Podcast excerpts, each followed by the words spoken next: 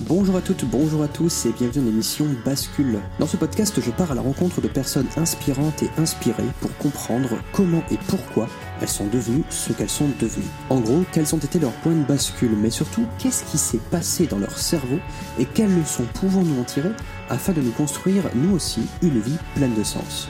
Quant à moi, je m'appelle Simon, je suis coach et j'aide les salariés et les dirigeants à avoir un travail au service de leur vie et non une vie au service d'un travail. Trêve de blabla, je vous laisse avec ma conversation. Bon épisode Salut Mehmet, merci beaucoup d'avoir accepté mon invitation. Est-ce que tu peux te présenter en quelques mots?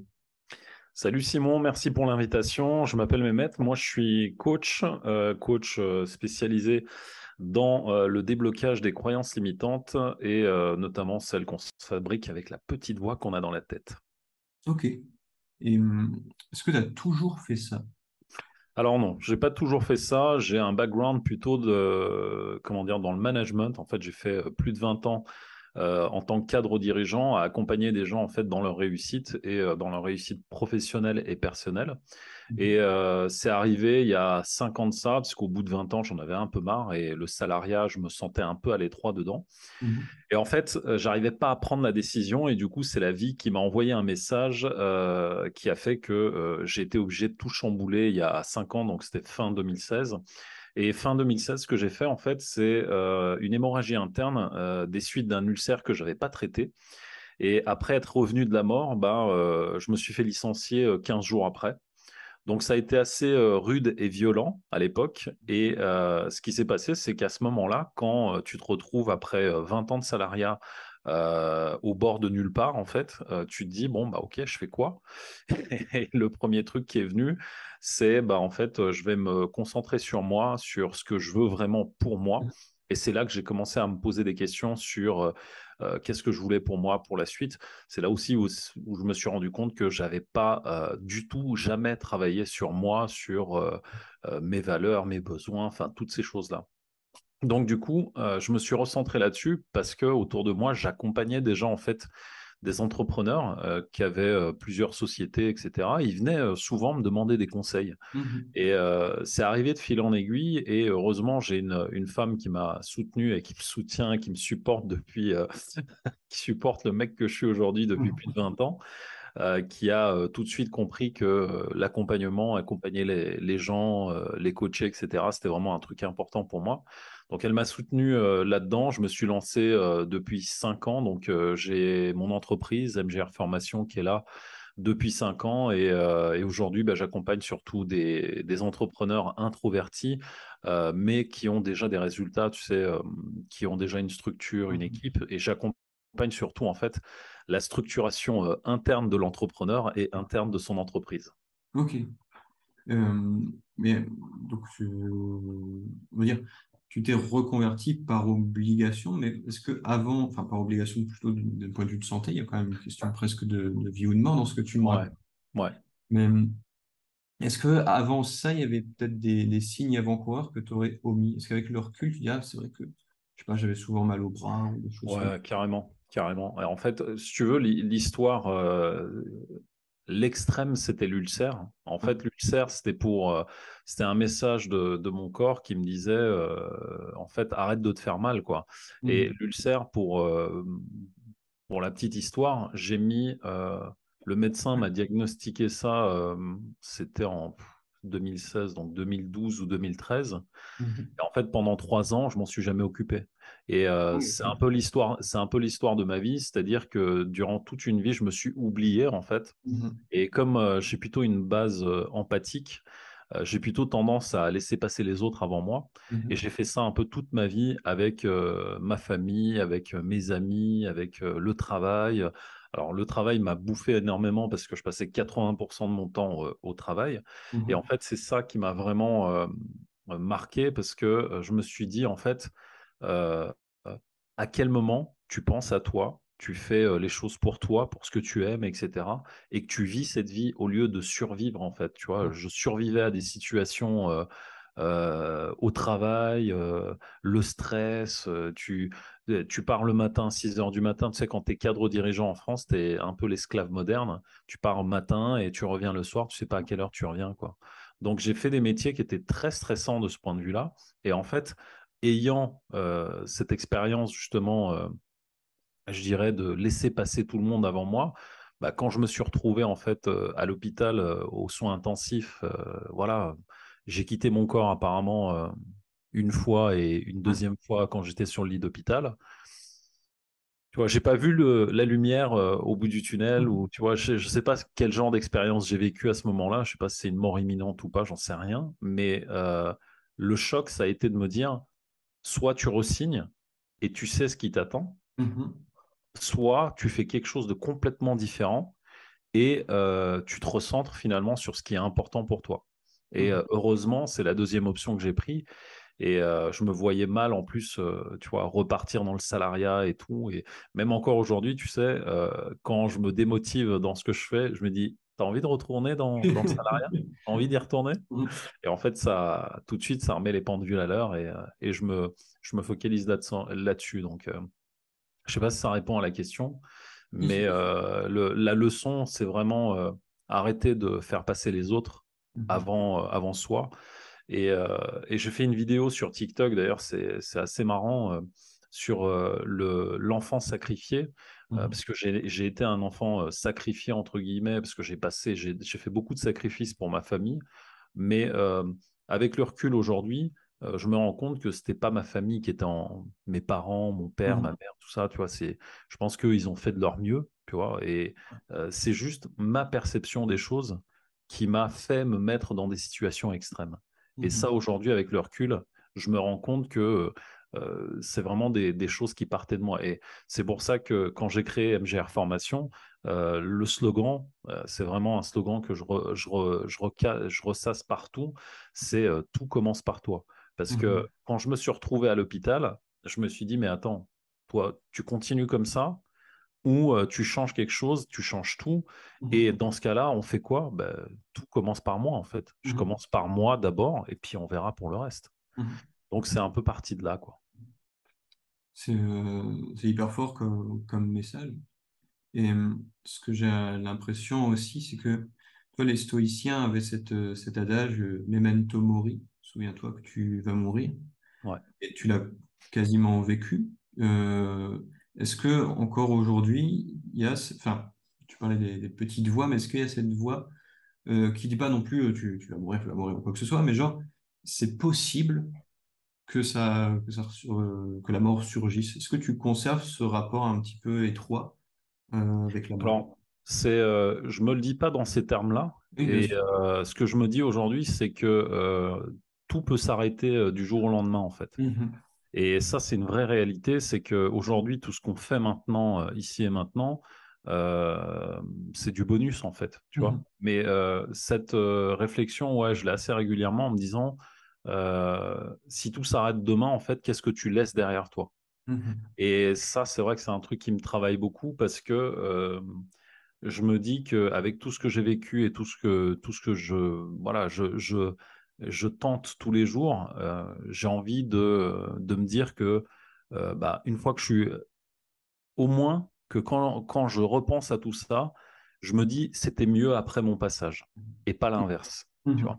Donc mmh. euh, c'est vraiment un truc ouais en filigrane qui reste.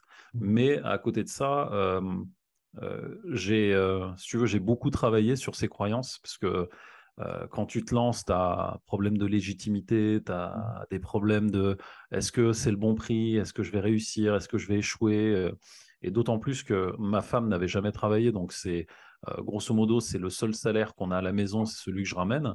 Avec les enfants et tout ce que ça implique, puisque ma femme n'a jamais eu besoin de travailler justement à cause des, des salaires confortables que j'avais à l'époque. Mmh et tu te dis, mais est-ce que tu vas réussir à leur donner le même niveau de vie? Est-ce que, tu vois, c'est énormément de responsabilité, de stress au départ. Et en fait, à force de travailler, à force de me former aussi, parce qu'aujourd'hui, je suis, tu sais, j'ai passé J'aime pas parler des diplômes parce que tu sais, c'est euh, les, les gens font une fixette, euh, je pense là-dessus, ou c'est moi qui fais une fixette là-dessus, j'en sais rien. Mmh Mais euh, les diplômes que j'ai passés aujourd'hui, je suis, tu sais, coach certifié RNCP, coach mmh professionnel. je suis également praticien et maître praticien. Je suis en train de le passer donc bientôt. Mmh tous ces diplômes, en fait, m'ont fait travailler énormément sur mes croyances Et mes profs, ils m'ont appris tellement, tellement de choses là-dessus qu'aujourd'hui, en fait, après avoir reprogrammé tout ça, la seule chose que je me dis aujourd'hui tous les jours, mais vraiment que je me répète, c'est tu n'as plus le droit de te plaindre. Mmh et en fait, tu vois, c'est un des mantras du livre Comment se faire des amis de Dale Carnegie, mmh euh, où il dit arrêtez de vous plaindre, en fait. Mmh et je pense qu'on est dans une vie aujourd'hui où on nous a tellement appris à nous plaindre, euh, à dire oui, à être, euh, tu sais, toujours en fait, être dans le, le, côté râleur, le côté indigné, l'indignation. Et en fait, je me rends compte que tous ces formatages que j'avais, il y avait beaucoup de choses que je cultivais en entreprise. Parce qu'en entreprise, il y a vraiment cette culture de s'indigner des choses, de râler, de, tu vois. Et quand j'en suis sorti, putain, aujourd'hui, je me dis, mais en fait, je peux penser ce que je veux, je peux être ce que je veux et je peux faire ce que je veux. Mmh Donc, partant de là, je me dis, tu n'as plus le droit de te plaindre parce que ce que tu vis là aujourd'hui, cette vie, elle est extraordinaire, tu l'as construit sur mesure. Donc, à partir de là, en fait, j'arrête de me plaindre et je fais, même quand je suis fatigué, même quand euh, je me sens pas bien, même quand, tu vois, je continue à agir, en fait. Et du coup, maintenant, je n'ai plus du tout le, la même programmation en moi. Quoi. Mais, mais du coup, est-ce que tu n'as pas peur de, de répéter un, schéma où tu prends moins soin de toi, où tu t'oublies, dans le fait de ne pas se plaindre du coup? Alors, la, la, plainte, elle est surtout euh, sur l'aspect euh, business et boulot. Parce que moi, alors, je suis, euh, on va dire, j'ai un de mes mentors et, il m'avait beaucoup fait marrer avec cette phrase. Il m'a dit Moi, je suis 80% stoïcien et 20% épicurien. Ah oui, ok, Alors, moi, moi, je dirais que je suis 80% épicurien et 20% stoïcien pour, aller à l'opposé. Parce qu'en fait, je me dis, le, pour moi, en fait, mon confort de vie, euh, mon, calme et ma paix intérieure, euh, c'est très important. Mmh. Alors, euh, les dimanches, je peux passer, par exemple, dans des phases où j'ai besoin de tout lâcher prise. je peux passer trois jours à ne rien faire. Et mmh. quand je dis rien faire, c'est même pas prendre un bouquin ou quoi. Des fois, je passe des journées complètes devant Netflix. Alors, je sais que c'est mal. Hein. je sais qu'il y en a, ils vont dire Oh, le mauvais coach, c'est pas bien et tout. Mais en fait, euh, c'est en fait, j'ai une grosse culture cinématographique mmh et j'adore regarder des films. Tu sais, le, film euh, un peu perché du, euh, du coréen, du film, fait un film, tu vois. Enfin bref, c'est un délire en fait. Et je pense que le aujourd'hui, je, je m'écoute beaucoup plus justement que je le faisais avant. Et, et ça, ça a vraiment changé ma vision des choses. Quoi. Mmh surtout quand, quand on sait. Enfin, parce que moi, c'est un truc que je me dis de plus en plus, c'est que, le, surtout avec le, le petit surmenage que j'ai vécu il n'y a pas longtemps, c'est qu'en fait, le, le repos fait partie du boulot complet, complet. Au sens où, de la même manière que j'ai des amis sportifs qui ne s'entraînent pas tous les jours parce qu'ils disent bah non, il faut que je me repose pour que mes muscles se reproduisent, enfin se reproduisent, se, comment on ça se régénère. Se régénère, ouais. ouais. Pour euh, du coup recréer du muscle, etc. etc. Et finalement, c'est la même chose un peu, un peu pour tout. Même quand tu fais un gâteau, des fois, il faut laisser reposer la pâte. Ça fait partie de la recette. Mais il faut reproduire, tu as raison, en fait. Parce que c'est reproduire le même mouvement te permet d'arriver à l'excellence. Et les sportifs, ils le savent très bien, c'est en reproduisant les mêmes gestes qu'on arrive à un geste excellent, à des performances excellentes. Ouais. Carrément. Complètement d'accord.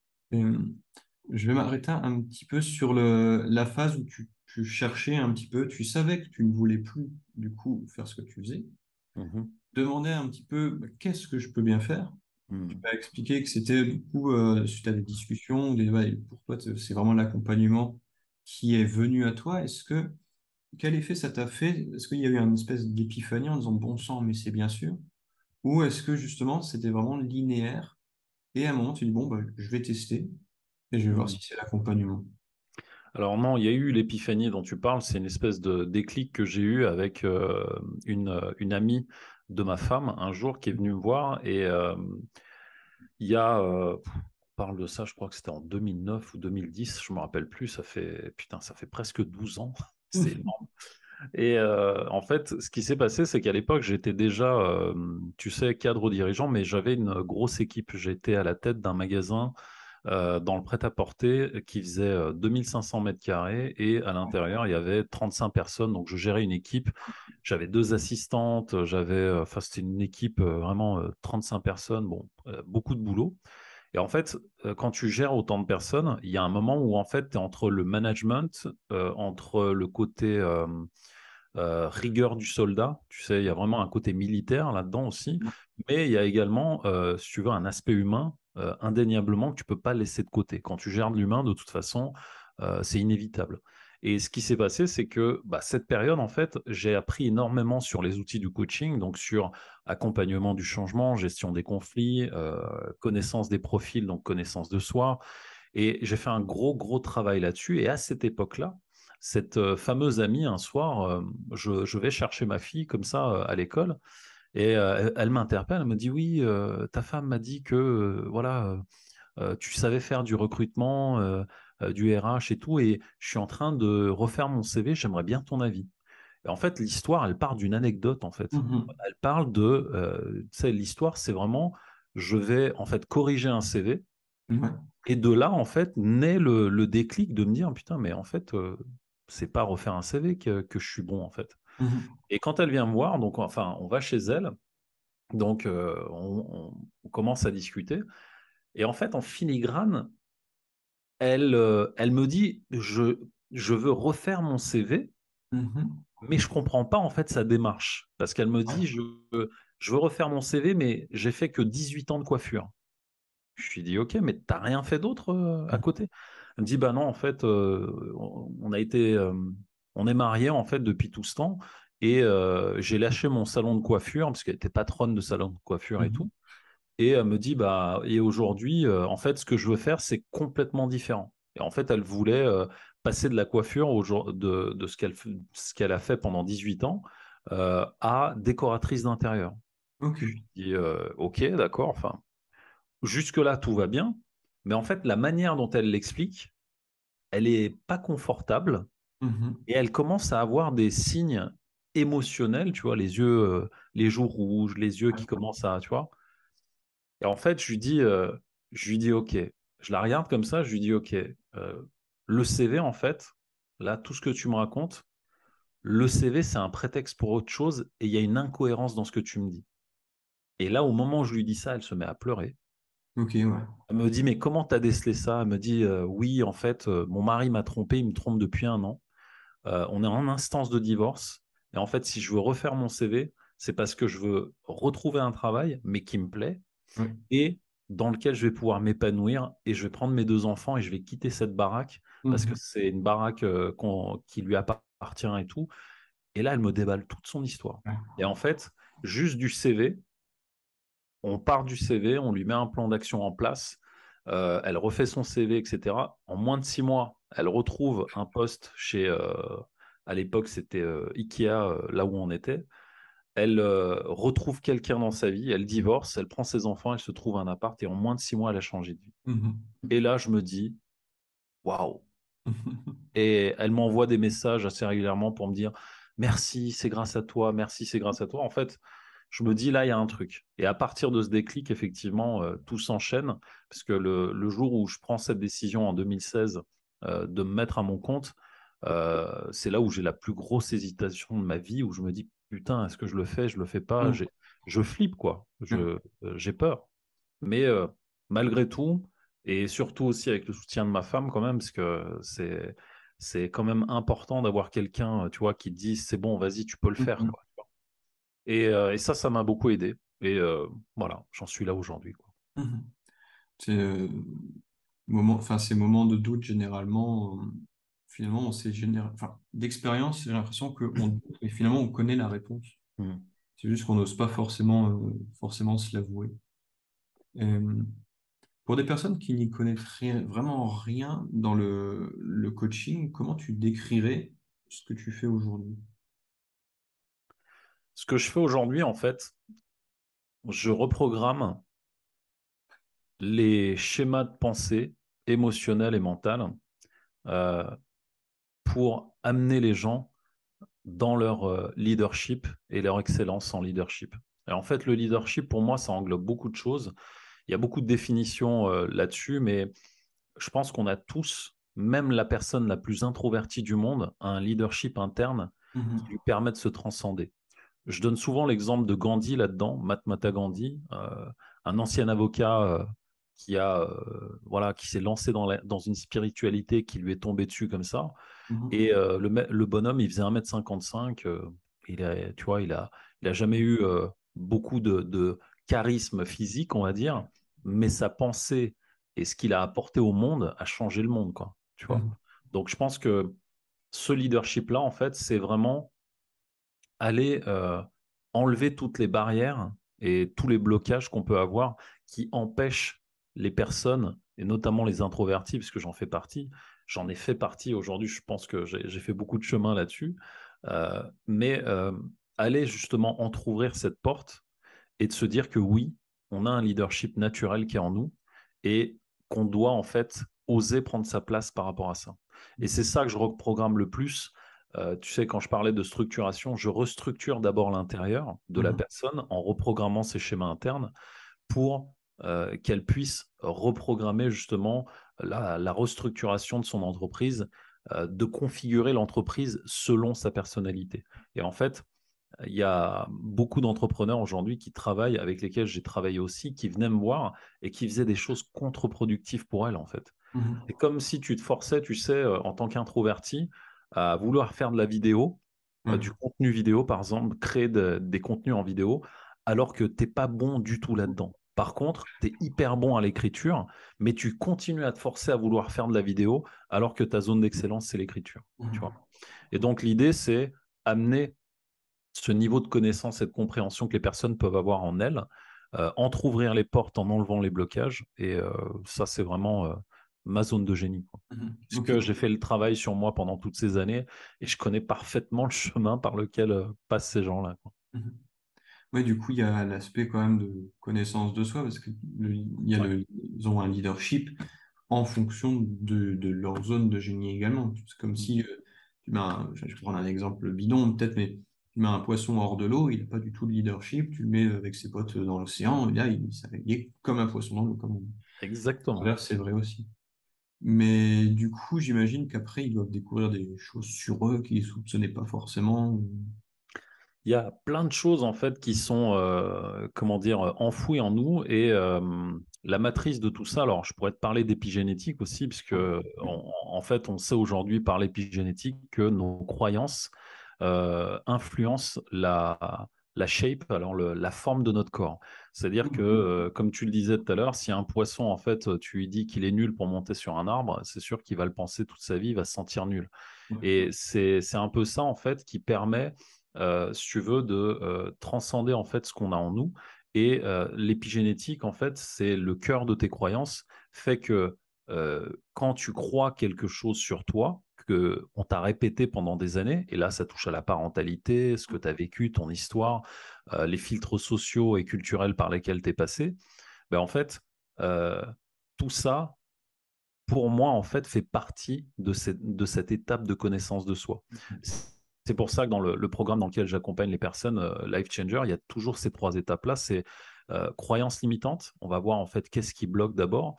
Ensuite, connaissance de soi, parce qu'en fait, tu ne peux pas apprendre à te connaître si tu as toujours le filtre de tes blessures d'avant. Mmh. Ces blessures, en fait, c'est souvent des blessures d'âme euh, ou des blocages en fait inconscients qui sont rattachés à des expériences passées. Et c'est souvent, en tout cas de mon expérience, je ne vais pas faire une généralité là-dessus, mais c'est souvent ce qui arrive, euh, blessure de maman, blessure de papa, etc. Et donc, on travaille d'abord là-dessus. Après, on va regarder la connaissance de soi. Et de cette connaissance de soi, on va vite se rendre compte que bah, il y a des gens, par exemple, des introvertis, qui, eux, en fait, ont vraiment euh, une hyper euh, puissance à l'intérieur euh, pour réfléchir à des choses. Il y a des gens, en fait, ils ont ce que j'appelle la pensée arborescente. Ils sont mmh. hyper doués là-dedans. On en connaît un tous les deux, qui mmh s'appelle euh, Jeremy Coleman, par exemple. c'est un trublion, tu as l'impression, mmh tu le regardes, tu dis putain, en fait, c'est le chaos. Ce mec, quand tu regardes, il est chaotique, son image est chaotique. Mais en fait, c'est son mode opératoire, qui est un mode opératoire finalement global et réactif, qui fait que à l'intérieur, quand il fait les choses, tu as l'impression que c'est le chaos, mais en Ah fait, pour lui, c'est un chaos maîtrisé et contrôlé Mhm. parce qu'il sait exactement ce qu'il fait. Et euh, si tu veux, le temps de comprendre ça, il y a beaucoup de gens qui vont passer une vie à être blâmés parce qu'ils sont comme ça. Et, et ça, aujourd'hui, tu sais, dans la société, on blâme les gens euh, qui ne sont pas euh, proactifs, euh, qui ne programment pas, qui ne sont pas en mode ingénieur. voilà, t'as pas donné les rendez-vous et t'es pas arrivé à l'heure. Toutes ces choses-là, en fait, nous font culpabiliser en tant qu'introvertis sur nos finalement nos, zon- nos zones d'excellence et on se dit c'est pas normal. En fait, Mhm. si tout est normal à partir du moment où tu comprends comment cette mécanique elle fonctionne. Et c'est vraiment ça que j'apporte dans des euh, je dirais dans des niveaux de précision euh, que j'ai euh, mis beaucoup de temps à, modéliser aujourd'hui. Et tout ça, bah, je le propose dans ce programme parce que je n'ai qu'un seul programme depuis cinq ans et c'est toujours le même. Et ça, en fait, c'est ce qui donne la puissance, je pense aussi, à ce programme et aux gens qui viennent intégrer ce programme. Bah, puis comme tu le fais, et refais, et refais, et refais, ça ça te permet du coup euh, d'atteindre l'excellence. Il vaut mieux faire euh, être le maître des crêpes que, que celui qui fait des crêpes, des pizzas, etc., etc., etc. C'est ça. Et j'ai une question parfois un peu saugrenue, mais que j'aime bien poser.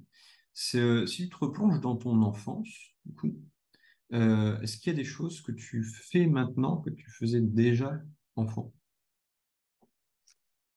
Euh, Est-ce que tu veux peut-être un, un exemple? Vas-y, ouais, un exemple. J'ai interviewé par exemple euh, euh, un ami, tiens, je vais prendre l'exemple de, de Benjamin Mercy, qui est copywriter. Et quand je lui ai posé cette question, il y a eu une espèce de Ah, bah oui, effectivement. Et en fait, il s'est souvenu que déjà tout petit, vers l'âge de 10 ans, il commençait déjà à écrire euh, des histoires, des, des lettres ou des choses comme ça. Que finalement, il a oublié cette partie-ci après tout le tumulte euh, du quotidien, etc., pour y revenir aujourd'hui. Alors, maintenant que tu me donnes cet exemple, il y a un truc euh, que j'adorais faire, en fait, c'est jouer des rôles. Ouais. Et euh, je me rends compte que quand on était petit, on jouait, euh, tu sais, il y avait des personnages. Alors, moi, j'ai grandi, euh, je suis, je suis un mec de la génération X, donc euh, les années 80. Mhm. Donc, moi, j'ai grandi avec euh, les, les Dragon Ball Z, euh, les. Chevaliers du Zodiaque, euh, tu vois, euh, Ken le Survivant, euh, Cobra, enfin des trucs, des mangas un peu euh, hardcore euh, à l'époque, puisqu'à l'époque, on se rendait pas compte de la violence du truc, tu vois. Donc euh, aujourd'hui, on est un peu plus conscient, mais euh, il y avait ce côté un peu hardcore, tu vois, mais surtout euh, spectacle, tu vois. Moi, j'aimais bien ce côté, en fait, jouer le rôle de- d'un des chevaliers du Zodiaque, faire Pégase et tout. Et en fait, c'était une forme de jeu et d'amusement pour moi. Mhm. Et aujourd'hui, je me rends compte des années après que ce que je fais en vidéo, tu sais, je fais des capsules vidéo euh, sur TikTok où j'ai explosé sur TikTok. Alors TikTok, c'est assez incroyable pour ça. Et en fait, le, le fait de faire des capsules comme ça où euh, je prends le- le rôle de mes clients, où euh, tu vois, je fais des sketchs, des trucs comme ça, je retrouve beaucoup cette partie d'amusement en fait de l'enfant intérieur que j'étais à mes 10 ans quand je me faisais des univers à moi tout seul, parce que j'adorais les Lego à l'époque. Et ce côté, en fait, créer des histoires, raconter des histoires, ça, ouais, c'est un truc qui me poursuit depuis des années. ouais. Mhm. Et ça s'amplifie avec euh, ce que je fais avec mon métier d'aujourd'hui, parce que je suis obligé d'expliquer en fait ce que je fais. Donc, du Mhm. coup, je raconte des histoires. Mhm. C'est euh, assez fou le, le chaque fois souvent c'est aussi ça. Le qu'est-ce que tu fais le lien avec l'enfant, c'est souvent je m'amuse. Je m'amuse, je crée, il y a une espèce de, de, de reconnexion ensuite à, à ça. Ouais, carrément. Euh, Carrément. Est-ce que tu as une euh, t'as déjà une vision à long terme, toi? Est-ce que genre tu sais où tu seras dans 10 ans? Est-ce que tu, tu fais cet exercice-ci? Alors, ça, c'est le, si tu veux, c'est le vision board, mais j'ai euh, beaucoup, beaucoup de mal à quantifier ça. Il y a, il y a des gens, il y a mes mentors, ils sont là, oui, il faut avoir un plan, machin. Enfin, moi, j'ai, j'ai pas réussi à ça. Enfin, je suis pas, je suis pas bon là-dedans. Euh, par contre, j'ai un vision board, je l'ai, je l'ai mis de côté d'ailleurs derrière moi, mais il y a un vision board dans lequel je me dis, euh, je mets des photos en me disant, ça, je vais le, enfin, ça, un jour, ça va arriver. Ouais. Par contre, je suis incapable de mettre en fait une, euh, une deadline. Euh, alors, je sais que c'est pas bien parce que loi de Parkinson, machin et tout, Oui. mais euh, je me dis en fait que la répétition, un peu comme un mantra, de cette chose fera que cette chose arrive. Mmh et il y a, je vois pas aussi loin. Et les dates que je mets en fait sur ce vision board, c'est des dates plutôt court terme. Genre, d'ici un an, j'aurais fait ça. D'ici un an, j'aurais fait ci. Et, et si tu veux, je pense que mon cerveau, il n'est pas câblé pour voir dix ans en avance. Mmh Par contre, il est câblé sur des insights. Mmh c'est-à-dire que, alors ça, ça, va ça va paraître bizarre ce que je dis là, mais je suis très connecté à mon intuition. Et en fait, j'ai souvent tendance à croire que l'intuition, c'est l'intelligence qui fait un excès de vitesse. Et donc, dans, dans cet esprit-là, euh, j'ai des intuitions qui me viennent assez régulièrement, et pareil aussi avec mes clients.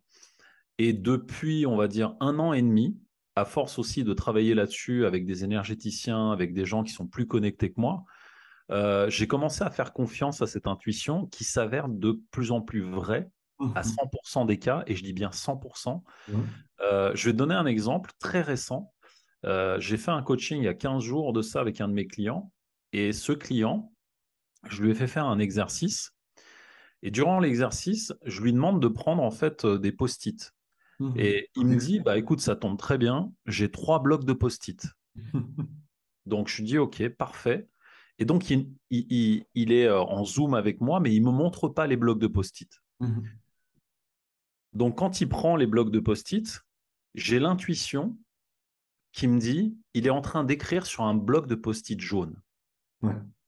Et donc, au moment où il écrit, je lui dis, euh, alors, écrit, parce qu'on faisait un exercice de PNL, etc. Donc, je lui, je lui, je vous décortique pas le protocole. C'est juste, il devait écrire un mot sur le, le post-it. Et je lui dis, alors, écris ton mot, mais juste par curiosité personnelle, est-ce que tu pourrais me dire la couleur du bloc de post-it que tu viens d'utiliser? Et là, il me dit, bah, j'ai pris le jaune. Je lui dis, waouh. Je dis merci. Après, je lui dis, tu fais la même chose sur le deuxième. Et le deuxième, est pareil, il ne me montre pas les post-it. Et le deuxième bloc, l'intuition me dit, c'est un bloc vert. Et donc, je lui redis, écris le mot, et par curiosité, dis-moi quel est le bloc que tu viens d'utiliser. Et il me dit, bah, c'est un bloc vert. OK. Et pour être sûr, quand même, je me dis, une fois, tu peux te dire, c'est ah de la chance, ça arrive.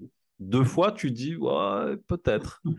Et au bout de la troisième, je lui dis, pareil, écris le mot et donne-moi la couleur du bloc de post-it que tu viens euh, de faire. Et mon intuition, elle me disait, c'est un bloc orange. Mhm. Et il me dit, c'est un bloc orange. Donc au, bout, de trois fois, tu commences un peu à flipper, tu dis, ah, c'est intéressant quand même. C'est entre la peur et l'excitation, mais au final, ça devient, si tu veux, euh, euh, tu sais, c'est quelque chose de très doux dans ma tête. C'est quelque chose de très euh, lumineux, de très bienfaisant. tu vois, c'est un truc. C'est pas un super pouvoir ou tu vois, je, je pense, je pense pas que je vais, je vais me mettre à me dire ouais, tu vois, je suis médium ou des trucs comme ça. Je suis juste en fait dans l'expectative de me dire que on est connecté à quelque chose de plus grand et que je suis peut-être pas encore suffisamment grand intellectuellement et au niveau, au niveau de ma conscience pour tout comprendre. Mais le peu de ce que je capte, mmh euh, je trouve ça juste extraordinaire. Mmh. Et je trouve ça beau quand c'est mis au service des autres. Voilà. Puis il y a, l'intuition aussi, enfin l'intuition et l'expérience qui font euh, un petit peu. Euh, je, discute souvent avec des, vieux médecins, des fois, où des fois, ils, quand ils faisaient encore les visites à domicile, et ils sentaient Ah, ça, c'est telle maladie.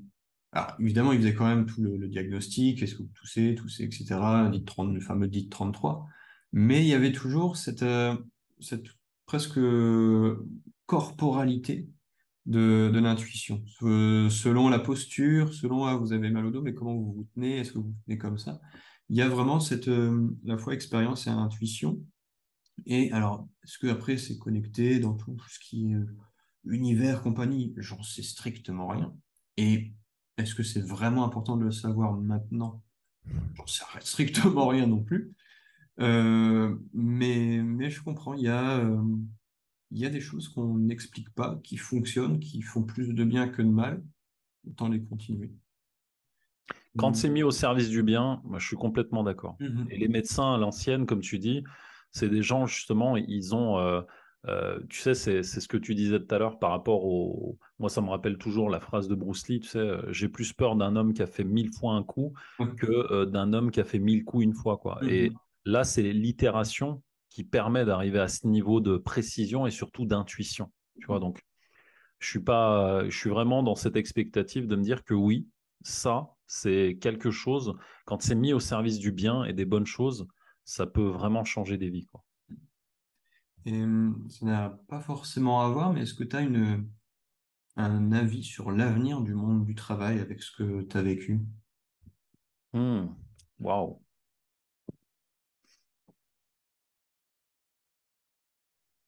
Parce que là, je crois qu'on y a une vague de démission qui vient des États-Unis, qui arrive progressivement en France. Alors, elle est déjà là, parce que j'ai vu une, statistique sur LinkedIn, c'était euh, il y a 15 jours de ça. Euh, ils avaient fait le bilan à fin août. Il y a mmh. eu 500 euh, 000 démissions depuis la vague du Covid, du COVID donc sur les deux ans, là, je crois, ou 500 000 ou 700 000 démissions. Donc, mmh la vague, elle est déjà là. par contre, l'avenir, tu sais, l'avenir sur le travail, je pense que euh, il y a beaucoup de travail. Donc, c'est parce que je réfléchis, c'est parce que j'ai lu euh, beaucoup de choses en fait en lien avec euh, les nouvelles technologies et surtout les emplois qui allaient disparaître. Mmh dans, par exemple, il y a une statistique qui dit que 80% des emplois dans la restauration vont disparaître. simplement pourquoi? Parce que aujourd'hui, quand tu vas dans un McDo, regarde le process de travail de McDo, ils ont, mmh. éliminé, ils ont éliminé les caissières et les caissiers. Ils ont euh, éliminé en fait le cuistot parce qu'aujourd'hui, euh, c'est des machines qui préparent euh, les steaks à la perfection. Et donc, plus ça va en fait, et plus on va vers des métiers mécanisés. quand tu vois Elon Musk qui présente son dernier robot humanoïde qui voudrait mmh. mettre à moins de 20 000 euros dans tous les foyers, là, je pense qu'on y est en fait. Mmh C'est-à-dire qu'il y a une transformation qui va se faire. Il y a euh, également en fait un marché du travail euh, dans des emplois qu'on ne connaît pas encore aujourd'hui. Mmh Mais il y a une seule chose qui est sûre, c'est que la technologie sera partout et le code sera partout également. Donc en fait aujourd'hui, dans les métiers du numérique, il, va y avoir une explosion, à mon sens, des métiers du numérique. Donc dans tout ce qui est code et euh, tu sais, les, les devs, les développeurs en fait qui créent en fait les interfaces. Euh, mais également aussi, tu sais, dans tout l'aspect euh, euh, régulation et sécurité, parce que mmh si on parle de technologie, on parle de cybersécurité, on parle mmh. aussi de cyberattaque, etc. Donc, je pense qu'il va y avoir de gros enjeux aussi là-dessus. Et au-delà de ça, bah, en fait, la technologie, c'est bien, mais en mmh. fait, le cœur de tout ça, c'est l'humain. Et je pense que des métiers comme des métiers de coach, de personnes qui font euh, thérapeute euh, dans le bien-être, etc., ce genre de métier va continuer à perdurer beaucoup plus longtemps que la majorité des autres métiers. Mmh Simplement parce que la valeur première, en fait, la matière première de ces métiers-là, c'est l'humain. Mmh Et en fait, on n'est pas dans des matières premières comme dans la restauration, où euh, c'est des matières premières, des tomates, des fruits, des légumes, etc. Là, on est vraiment sur l'humain, et l'humain, en fait, est changeant mais par contre, ces défis restent toujours les mêmes. Mmh euh, ses pensées, ses émotions, comment il les gère, euh, suivant le contexte, euh, le contexte économique, le contexte social, sociétal. Il y a plein de choses qui rentrent en ligne de compte. Et ça, je pense que ces métiers-là, ils ont encore un super avenir devant eux. C'est pas pour, pour rien qu'aujourd'hui, même s'il y a des dérives, etc., le monde du coaching, euh, il y, a, des gens euh, très bons dans, leur métier et mmh qui font du très très bon boulot. Et euh, dans ce milieu-là, l'offre et la demande a explosé en fait depuis des années. Il y a, y a, vraiment un marché énorme là-dessus. Mmh. Maintenant, il y a un écrémage qui est en train de se faire parce que les gens, ils en reviennent, ils ont compris les arnaques, ils ont compris aussi qui était sérieux de qui ne l'était pas. Donc mmh forcément, il y a une régulation qui est en train de se faire là-dessus. Mais la majeure partie, pour simplifier et résumer, je dirais, on a un avenir très technologique, mais rempli d'informations. Et je pense, moi, je préfère vraiment garder l'espoir, parce que quand tu regardes les, les, infos aujourd'hui, tu peux te dire, ça y est, c'est la fin du monde, troisième guerre mondiale, etc. Bah, moi, je préfère euh, garder l'espoir en me disant, et c'est ce que je dis souvent à mes enfants, euh, la génération qui vient, elle va être beaucoup plus smart que nous. Elle va être Mhm. beaucoup plus intelligente que nous. Parce qu'ils ont déjà, en fait, des informations que nous, à leur âge, on n'avait pas du tout. Et je pense que leur niveau de conscience va être bien plus élevé que le nôtre et que bah, peut-être les, tous les anciens, là, que ce soit les politicards ou tous les anciens politiciens, enfin toute cette ancienne génération va disparaître et qu'une nouvelle ère de, de penseurs, de gens euh, plus conscients va arriver. Et dans le bon sens. C'est-à-dire qu'il y a vraiment quelque chose de meilleur qui va naître de tout ça. Bah, C'est une belle note d'espoir, du coup, euh, que tu donnes là, dans la mesure où, vu tout ce qui se passe, on est toujours assez tenté de se dire, ah bah c'est la merde, donc autant rien foutre, autant tout foutre en l'air, parce que de toute façon, c'est déjà tout est perdu, etc., etc. Mais, mais effectivement, je vois la technologie, les IA et compagnie comme de simples outils, et ça va dépendre vraiment de l'usage qu'on en fait. Si la génération, enfin, même moi, j'ai j'ai que j'ai 30 ans, mais je suis déjà une génération encore en, en dessous, euh, fait, en, en fait un bon usage parce qu'ils sont beaucoup plus conscients de tout ce qu'ils font. Moi, avant de faire le boulot que je fais, encore avant d'être prof, euh, je faisais des- de la philo pour enfants. Hmm. Et euh, ils avaient déjà des, des pensées, ils ont 12 ans, 10-12 ans, et ils ont déjà, quand tu les stimules vraiment, ils ont déjà un niveau de conscience assez, euh, assez ouf. Il y avait un, un petit gamin qui a distingué l'envie et la, de la jalousie. Dit. Ouais, mais quand on est jaloux, c'est parce qu'on a peur de perdre quelque chose qu'on a, alors que quand on est envieux, c'est parce qu'on n'a pas quelque chose. Waouh. Gamin, il a 10 ans. Dis, Ouais, franchement, le niveau de Bah, conscience. Waouh. Ok, bah, euh, bravo. Voici, tu es tu es le prochain président. Donc non, faut...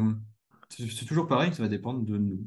Et du coup, comme tu disais, ça commence par soi. Exactement. Il me reste trois petites questions à, à te poser. Allez. Est-ce que tu aurais un livre à conseiller à nos auditeurs? Hmm. ou un film? Alors, euh, alors, le film, franchement, euh, là, sans, sans hésitation, euh, allez, courez voir le, le film. C'est pour, euh, c'est, c'est pour ça qu'il a eu un Oscar, mais c'est pour ça qu'il a été banni aussi. euh, le dernier film euh, oscarisé de Will Smith, donc La méthode Ouais. Williams, est juste un pur chef-d'œuvre, hein, une pure merveille de, comment dire, de, euh, non seulement d'interprétation dans ce qu'il a fait, euh, dans l'histoire de Serena et de Venus Williams, qui est extraordinaire. Mhm. Euh, au niveau du film, c'est vraiment un film extraordinaire, donc je vous le recommande. Et le deuxième film que je peux vous recommander, qui est un peu plus vieux, c'est euh, Jerry Maguire. Euh, c'est un film avec Tom Cruise. Alors, il est, euh, il est plutôt ancien, je crois qu'il il- il date des années 2000, euh, 2008 ou 2007, je crois, un truc comme ça. Donc, ouais. vous irez voir. Il est sur Netflix. Là, c'est pareil, c'est un, un ancien manager sportif qui se fait virer de sa grosse boîte multinationale et qui est obligé de se reconstruire de zéro. Donc, c'est passionnant. ouais. Et, et à côté de ça, donc au niveau des livres, euh, alors franchement, aujourd'hui, euh, je lis beaucoup de livres. Je lis un livre par semaine. Et euh, là, il y a un livre vraiment qui m'a, comment dire, qui m'a marqué. C'est le un, un des livres de mes mentors, c'est Karma Sutra. Donc Ah oui, ouais. le livre de, de By Steve, qui est un, un de mes mentors, enfin un de mes mentors principaux, avec lequel je continue de me former aujourd'hui. Et en fait, il a écrit un livre qui est pour moi intemporel et Mhm. qui répond mais à tellement de problématiques et à tellement d'histoires. Euh, à l'intérieur, en fait, il y a euh, tout le cheminement intellectuel, émotionnel et spirituel que tu peux chercher à tout niveau. Et en fait, c'est tellement bien écrit sous forme d'une histoire et c'est euh, vraiment bien écrit et bien pensé. Et les 40, euh, 40 ou 50 règles, je me rappelle plus le nombre, mais qui met à l'intérieur, ce sont des règles de vie en fait. C'est-à-dire, tu les prends. Si dans le livre, tu ne devais prendre euh, que les titres des, des règles qu'il a mis à l'intérieur, ju- juste ça, ça peut être une direction de vie. Voilà. Ok. Et c'est très puissant et c'est très profond. Et à côté de ça, il y a un autre livre qui m'a beaucoup marqué aussi, c'est le livre d'Eckhart Tolle, Le pouvoir du moment présent. Et en fait, ce livre, il m'a impacté parce que il m'a montré que euh, si tu restes connecté au moment présent, plus aucune de tes croyances limitantes n'existe. Mhm. Et euh, ça a vraiment été un livre pour moi euh, game changer dans ma tête parce que tu, tu ne peux pas regarder le comment dire, tu ne peux pas en fait vivre le présent par le filtre du passé, par les lunettes du passé.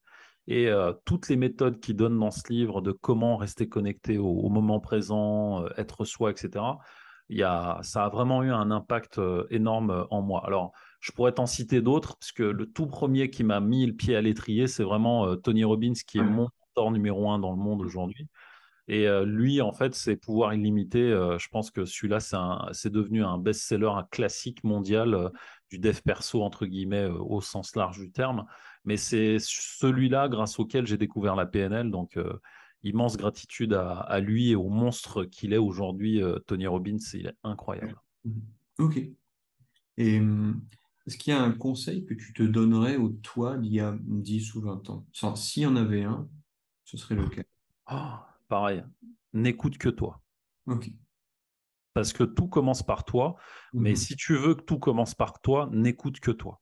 Mhm. Arrête d'écouter ce qui se dit à côté, le voisin, les comparaisons, les machins. J'ai fait ça trop longtemps pendant toute ma vie et ça m'a bouffé. N'écoute que toi. Parce qu'il y a un petit peu de peur avec un livre comme ça, qui, ça me fait penser à, un livre de Fabrice Midal, je crois, qui s'appelle Foutez-vous la paix.